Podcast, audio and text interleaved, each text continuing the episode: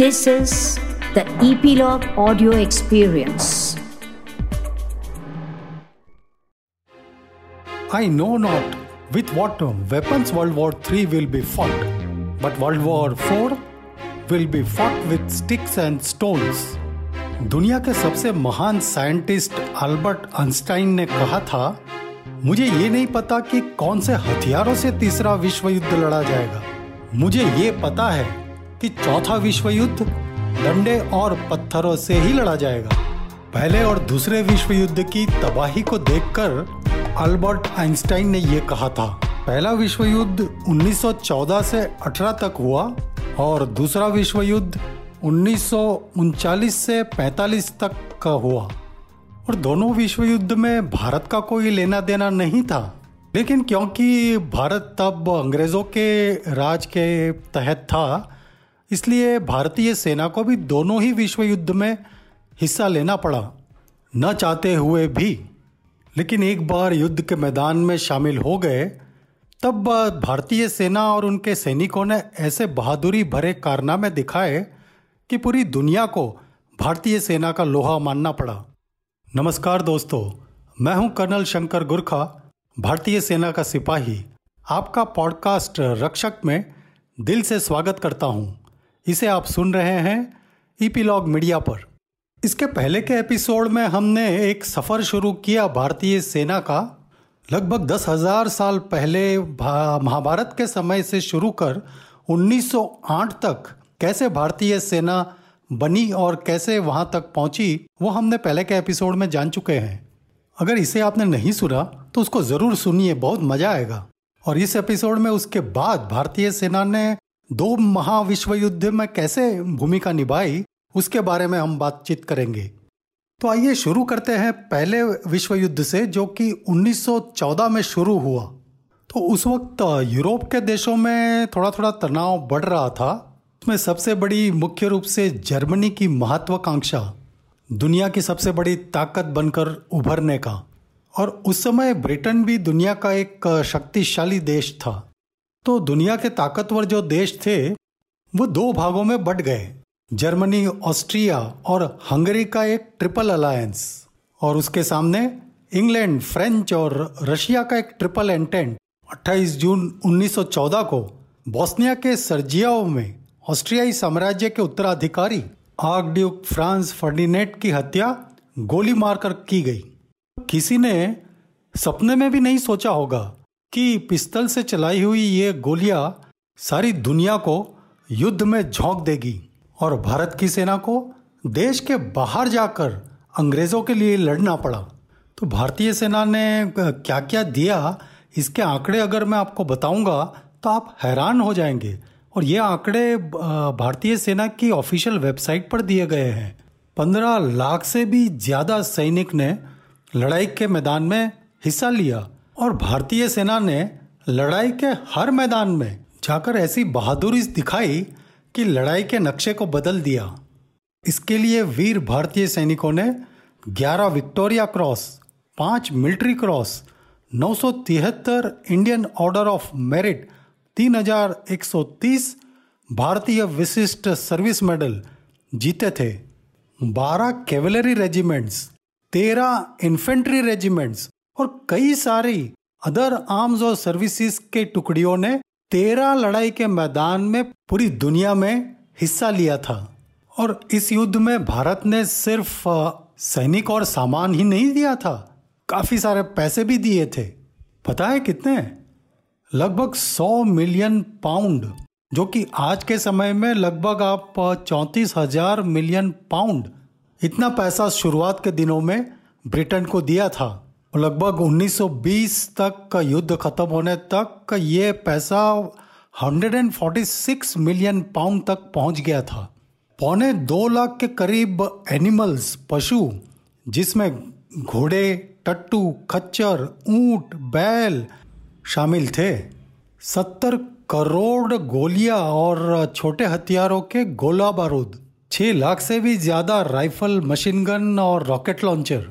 बयालीस करोड़ लगभग कपड़े, पौने तीन लाख टन खाने पीने का सामान और पेट्रोलियम तेल वगैरह भेजे गए थे। नई बनाई गई एक इंडियन कोर जिसमें दो infantry divisions three Lahore and seven Meerut. इसके साथ फोर सिकंदराबाद कैवलरी ब्रिगेड को भी डिप्लॉय किया गया। France, German, East Africa, Mesopotamia, हर जगह भारतीय सेना को भेजा गया। आइए दोस्तों, अभी आपको मैं बताता हूँ कि कौन सी कौन सी जगह कौन से कौन से मेजर बैटल्स में भारतीय सेना ने हिस्सा लिया? बैटल ऑफ़ यप्रस सबसे पहली बड़ी लड़ाई जिसमें भारतीय सैनिकों ने हिस्सा लिया फ़र्स्ट बैटल ऑफ़ यप्रस छोटा सा बाजारी शहर जो फ्लेंडर्स की सीमा पर मौजूद था, जो कि आज का बेल्जियम फेस्टुबर्ट और लूस में भी भारतीय सेना को लगाया गया। हाँ भारतीय सेना को काफ़ी नुकसान उठाना पड़ा। 22 अप्रैल 1915 शाम के पाँच बजे से सेकेंड बैटल ऑफ़ यप्रस शुरू हुआ और उसमें सबसे पहले इतिहास में गैस से हमला किया गया। इसमें पता है बचाव के लिए क्या इस्तेमाल किया गया? कहा गया कि भाई कपड़ा अपने मुँह पर लपेट कर रखिए।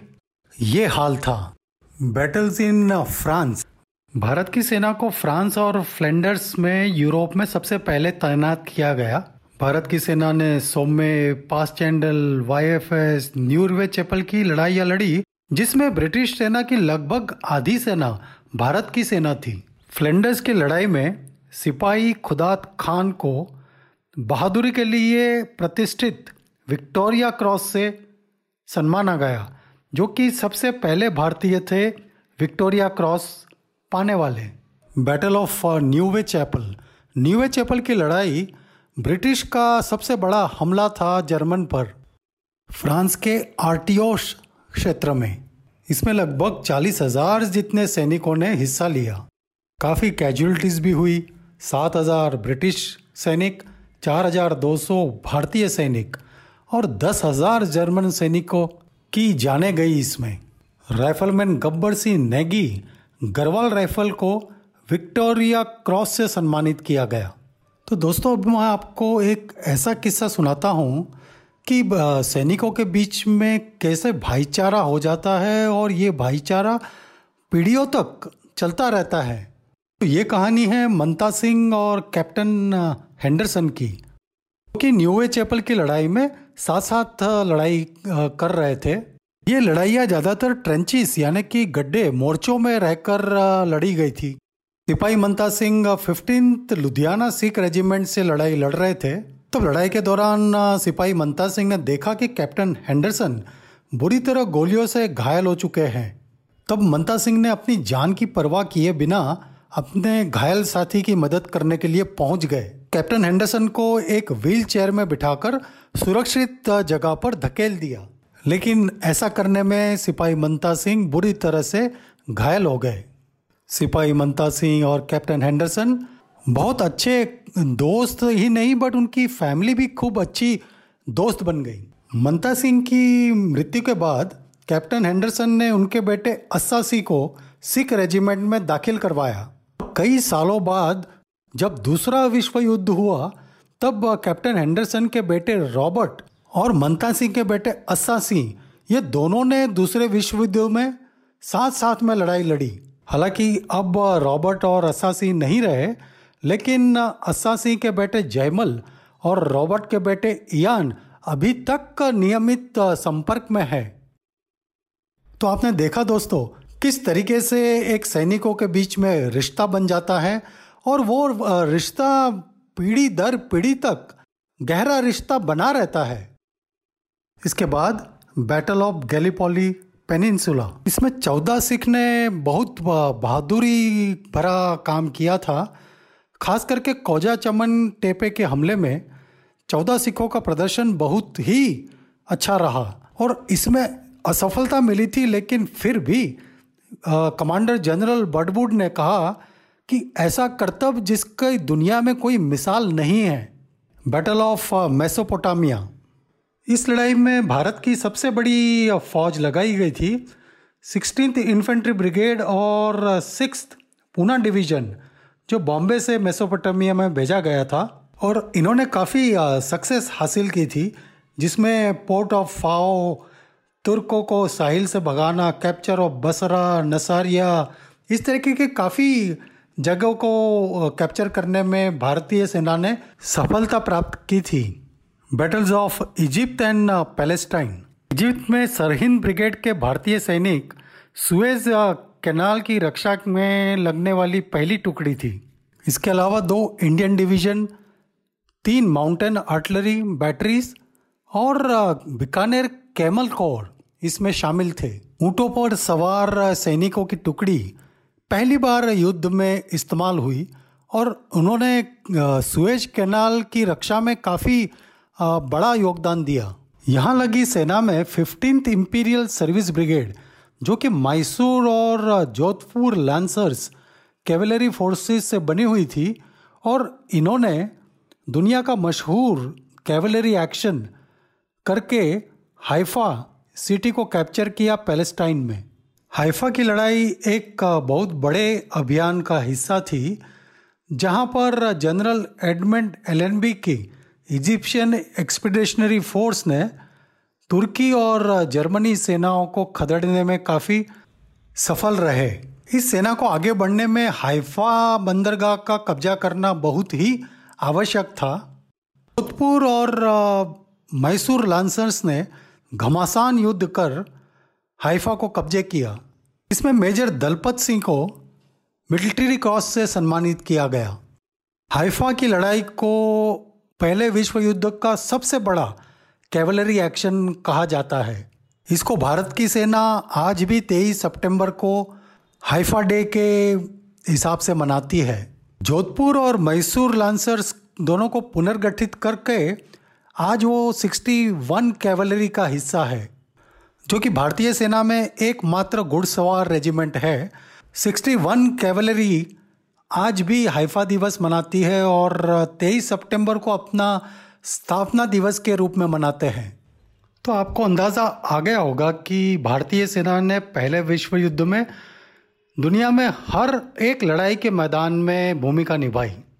और कुछ सैनिकों ने तो ऐसे काम किए कि विक्टोरिया क्रॉस, जो कि ब्रिटेन का सबसे बड़ा सर्वोच्च सम्मान, जैसा आज अपना परमवीर चक्र भारतीय सेना का सर्वोच्च सम्मान है वो जीता। तो अगर मैं आ, कुछ ऐसे सिपाहियों की बात अगर ना करूँ तो वो ठीक नहीं होगा। तो आइए आपको मैं सुनाता हूँ कुछ विक्टोरिया क्रॉस विनर्स के किस्से।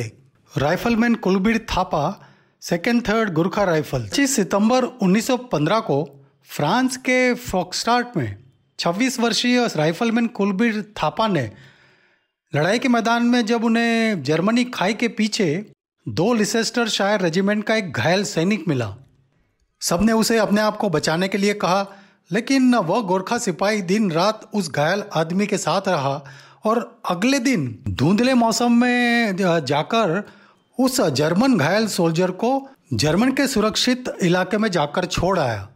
और उसके बाद, एक के बाद एक, दो घायल गोरखा सोल्जर्स को लेकर आया। और फिर आखिर में ब्रिटिश सोल्जर, घायल सोल्जर को लेने के लिए गए। जब वो वापस आ रहे थे ब्रिटिश घायल सोल्जर को लेकर, तब इसकी बहादुरी को देखकर इवन जर्मन सोल्जर्स ने भी बाहर निकलकर तालियाँ बजाना शुरू कर दी। देखा आपने भारतीय सेना के सिपाही का जज्बा?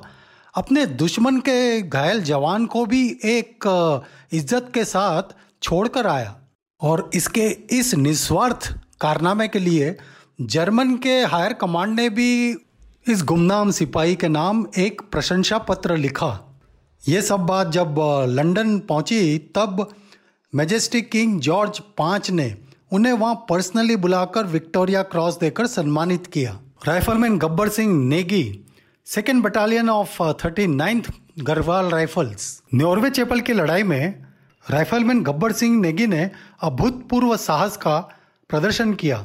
उनकी बटालियन ने जर्मनी मोर्चे की चार ट्रेंचेस मोर्चे कब्जे कर लिए थे। इस लड़ाई के दौरान उनके कमांडर की मृत्यु हो गई थी। तब राइफलमैन गब्बर सिंह नेगी ने कमांड लेकर हमला जारी रखा और इसमें वो शहीद हो गए। विक्टोरिया क्रॉस मरणोपरांत दिया गया। Rifleman Karan Bahadur Rana third Queen Alexandra's own Gurkha regiment Karan Bahadur ने वह दुश्मन की मशीन गन पोस्ट को उड़ा दिया और पूरे दिन अच्छा प्रोटेक्शन फायर दिया। उन्हें भी लंदन बुलाकर बर्किंगहाम पैलेस में विक्टोरिया कॉरस से सम्मानित किया गया। Naik Darwan Singh Negi first battalion of thirty ninth Garhwal rifles Festubert के लड़ाई के मैदान में नायक दरवान सिंह नेगी को सर पे और हाथ पे चोट लग गई थी, फिर भी लड़ाई के मैदान में वो डटे रहे और फिर दुश्मन को बर्बाद कर दिया।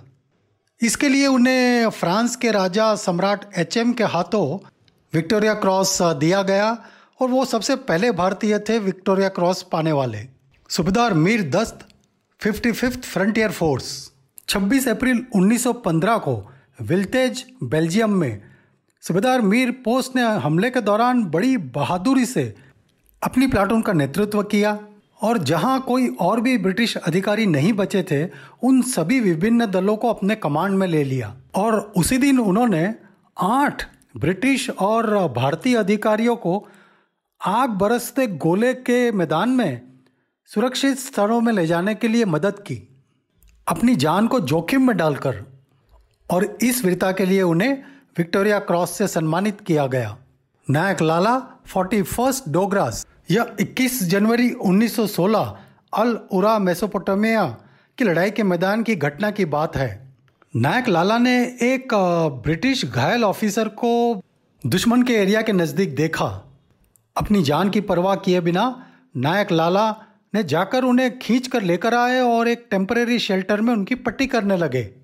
तभी उन्हें किसी और एक घायल सैनिक की आवाज़ आई, जो कि जब उन्होंने देखा कि उनके अपने बटालियन के खुद एडजुटेंट साहब है। दुश्मन सिर्फ़ सौ गज की दूरी पर था, फिर भी नायक लाला जाकर उनको खींच कर लाए। अपने खुद के कपड़े निकालकर उन्होंने ऑफिसर को पहना दिए ताकि उनको गर्म रख सके। और फिर रात के अंधेरे में दोनों ऑफिसर को उसने अपने सुरक्षित एरिया में पहुँचाया।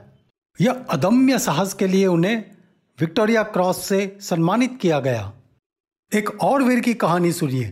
Lance Dafadar Govind Singh twenty eight light cavalry. Lance Dafadar Govind Singh एक बार नहीं, तीन बार अपनी रेजिमेंट और ब्रिगेड हेडक्वार्टर के बीच मैसेज या संदेश पहुँचाने के लिए स्वेच्छा से तैयार हुए। और पता है दोस्तों, ये जो रेजिमेंट और ब्रिगेड हेडक्वार्टर के बीच में डिस्टेंस कितना था? डेढ़ माइल, लगभग दो सवा दो किलोमीटर। और ये, और बात, ये पूरा रास्ता एनिमी के हैवी फायर के अंडर में था। हर बार अपने घोड़े पर जाते और घोड़े को गोली लगती और घोड़े मर जाते। फिर अपनी बाकी की जर्नी अपने पैदल जाकर लेकिन संदेशा पहुंचाते ज़रूर थे। और इस बहादुरी के लिए उन्हें विक्टोरिया क्रॉस से सम्मानित किया गया। और ये घटना है 30 नवंबर की रात को एफए फ्रांस में। Lance Naik Chatta Singh, ninth Bhopal infantry. Wadi Mesopotamia की लड़ाई में खुले मैदान में अपने घायल कमांडिंग ऑफिसर की मदद करने के लिए लांस नायक छत्ता सिंह अपने जान की परवाह किए बिना दौड़ गए और अपने कमांडिंग ऑफिसर को सुरक्षित जगह पर पहुँचा दिया। इस बहादुरी के लिए उन्हें मिला विक्टोरिया क्रॉस। एक और किस्सा, लांस दफेदार बदलू सिंह फोर्टीन मरे जाट्स लैंसर।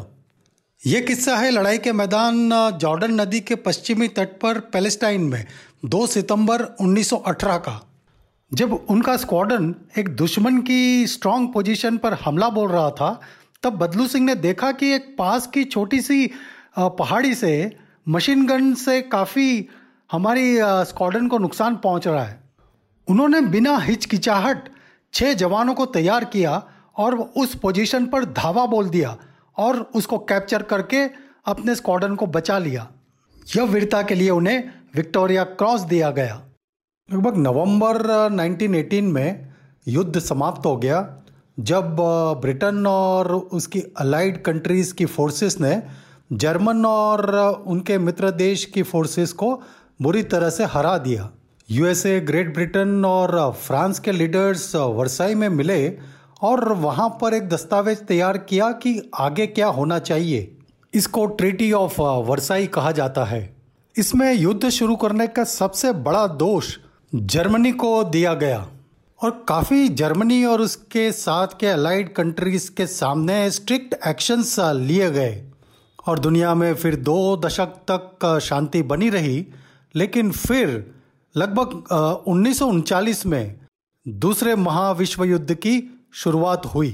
पहले महाविश्व युद्ध के आखिर में जो एग्रीमेंट्स किए गए, जो वन, एक तरफा थे उससे धीरे धीरे असंतोष बढ़ने लगा और फिर हिटलर के लीडरशिप में जर्मनी ने पोलैंड पर अटैक कर दिया। जर्मनी के साथ इटली, जापान और बाकी अलाइड कंट्रीज़ को एक्सिस पावर कहा गया और सामने थे France, Great Britain, United States, Soviet Union और कुछ हद तक चाइना से अलाइड फोर्सेस। इसमें सिर्फ़ आर्मी की लड़ाई नहीं हुई काफ़ी सिविलियनों की भी जान हानि हुई थी। दुनिया का सबसे बड़ा डरावना ये युद्ध था, जिसमें 40 से 50 करोड़ लोगों की जान गई थी। विश्व युद्ध एक खत्म होने के बाद भारतीय सेना में काफ़ी सुधार लाया गया था और उसका पुनर्गठन किया गया था। भारतीय सेना को चार कमांडों में विभाजित किया गया था। बटालियनों को रेजिमेंट्स में बदल दिया गया था, जैसे कि ग्रेनेडियर, गुरखा रेजिमेंट, राजपूत डोगरा, मराठा वगैरह वगैरह। नए कोर ऑफ़ सिग्नल्स और कोर ऑफ़ ऑर्डिनेंस और वेटरनरी कोर बनाए गए। आर्टलरी डेपो की स्थापना हुई और इस तरह से 1922 में इंडियन आर्मी में रेजिमेंट्स और कोर की शुरुआत हुई। 1918 में रॉयल मिलिट्री कॉलेज सेंडहर्स्ट में भी इंडियन कैडेट्स को भेजा गया। और इसके साथ ही भारत में भी इंडियन कैडेट्स को ट्रेन करने के लिए एक टेम्पररी स्कूल बनाया गया और वहाँ से सबसे पहले 33 कैडेट्स को ट्रेनिंग देकर परमानेंट कमीशन दिया गया। फ़ील्ड मार्शल करियप्पा सबसे पहली भारतीय कमीशन ऑफिसर्स बैच के हिस्सा थे और विश्व युद्ध एक खत्म होने के बाद भारतीय सेना भी लड़ाई में लगी हुई थी। अफगान और पेशावर फ्रंटियर पर और उन्हें शंघाई और बर्मा में भी लड़ाई के लिए भेजा गया। और फिर उन्नीस में भारत की सेना को दूसरे विश्व युद्ध के लिए भेजा गया और लगभग 26 लाख से ज़्यादा सैनिक की फोर्स भारतीय सेना ने दी थी। इर्टिया और इटली के पश्चिमी रेगिस्तान में, वेस्टर्न डेजर्ट में भारत की सेना ने जर्मन और इटालियंस से लड़ाई की थी। ब्रिटिश फोर्सेस ने एप्सेनिया, इरिटिया और सोमालीलैंड के खिलाफ, जो कि इटली के कब्जे में थे, सूडान और केनिया से दो तरफा हमला किया था। जनवरी 1941 में दुश्मन ने पूरी सड़कें माइन फ़ील्ड से भर दी थी और दुश्मन की सेना अंग्रेज़ों की बढ़ती हुई सेना पर आग के गोले बरसा रही थी। ऐसी भयंकर परिस्थिति में भारत के अधिकारी second lieutenant P S Bhagat ने एक से चार फरवरी 1941 तक बहुत ही बढ़िया काम करके पूरी माइनफील्ड को साफ़ कर दिया और इसके लिए उन्होंने जीता विक्टोरिया क्रॉस, जिसको पाने वाले भारत के सबसे पहले अधिकारी। भारत के चार और पाँच डिवीज़न ने नॉर्थ अफ्रीका और ईस्ट अफ्रीका में लड़ाई लड़ी। यहाँ पर लड़ाई में काफ़ी उतार चढ़ाव आते रहे।